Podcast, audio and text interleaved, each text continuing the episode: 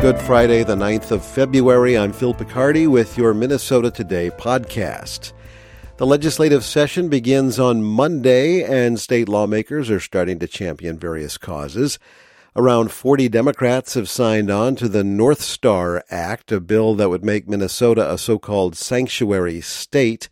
Representative Sandra Feist of New Brighton says the legislation would prevent state and local agencies from sharing data with federal immigration authorities. This bill is common sense, and this bill is urgent to ensure that our resources are not co opted by the federal government to enforce laws in a way that is harmful to immigrant communities. Republicans oppose the legislation. Kristin Robbins is a state representative from Maple Grove. Perhaps there will be some work on this issue at the legislature, but this particular bill is trying to, you know, sell itself to the public as very narrow tailored, and it is not. A different version of the bill will be introduced next week.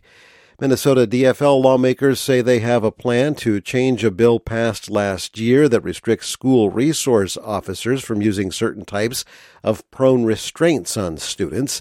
Elizabeth Shockman reports. A bill passed last year banned school resource officers, or SROs, from restraining students in ways that made it difficult for them to breathe or voice distress. Law enforcement agencies objected to that language and pulled some of their officers from district schools.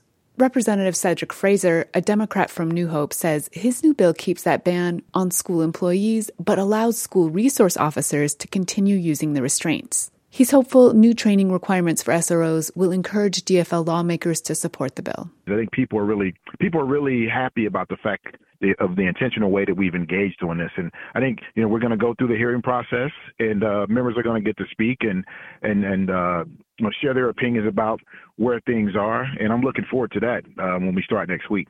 Lawmakers will hold hearings on the bill Monday. I'm Elizabeth Shockman. Legislative Republicans say they plan to highlight recent raises for Minnesota state agency commissioners as examples of excessive spending by DFLers. Several leaders of state agencies saw salary adjustments of $30,000 or more per year. The highest paid commissioners now make about $187,000 a year. That's notably more than a year ago.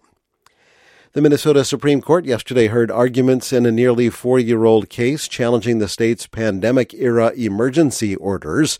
The Upper Midwest Law Center argued Governor Walz overstepped his authority when he issued a mask mandate in 2020. The group's attorney told the justices Walz failed to provide evidence a statewide order was needed. The state's solicitor general argued the governor didn't need that kind of evidence. Justices will issue a ruling soon. The Minneapolis City Council has approved a $950,000 settlement on behalf of journalists who were detained or injured by Minneapolis police during unrest following George Floyd's killing in 2020.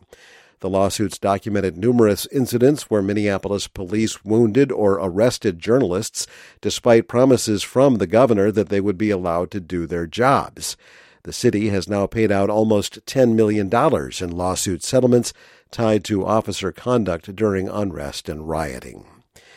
The Minneapolis City Council also enacted a resolution calling for a ceasefire in the Israel Hamas war. Mayor Jacob Frey vetoed the council's resolution last week. The council voted to override yesterday with nine members voting in favor, three against, and one abstaining. In sports, the Timberwolves beat the Bucks in Milwaukee last night, 129 to 105. Anthony Edwards scored 26 points. The Wolves play the Clippers in Los Angeles on Monday. The Gopher women's basketball team lost to fifth-ranked Ohio State last night, 71 to 47. The Minnesota Wild host the Pittsburgh Penguins tonight in St. Paul. In the weather forecast, cooler weather for the weekend. Cloudy skies today, some scattered snow showers north and central. Highs in the upper 20s to mid 30s. Tonight, cloudy skies, scattered snow showers, lows in the teens and 20s. Saturday, partly sunny, high temperatures in the 20s north, 30s south. That is the news from Minnesota today on a Friday. Emily Reese has an update later today.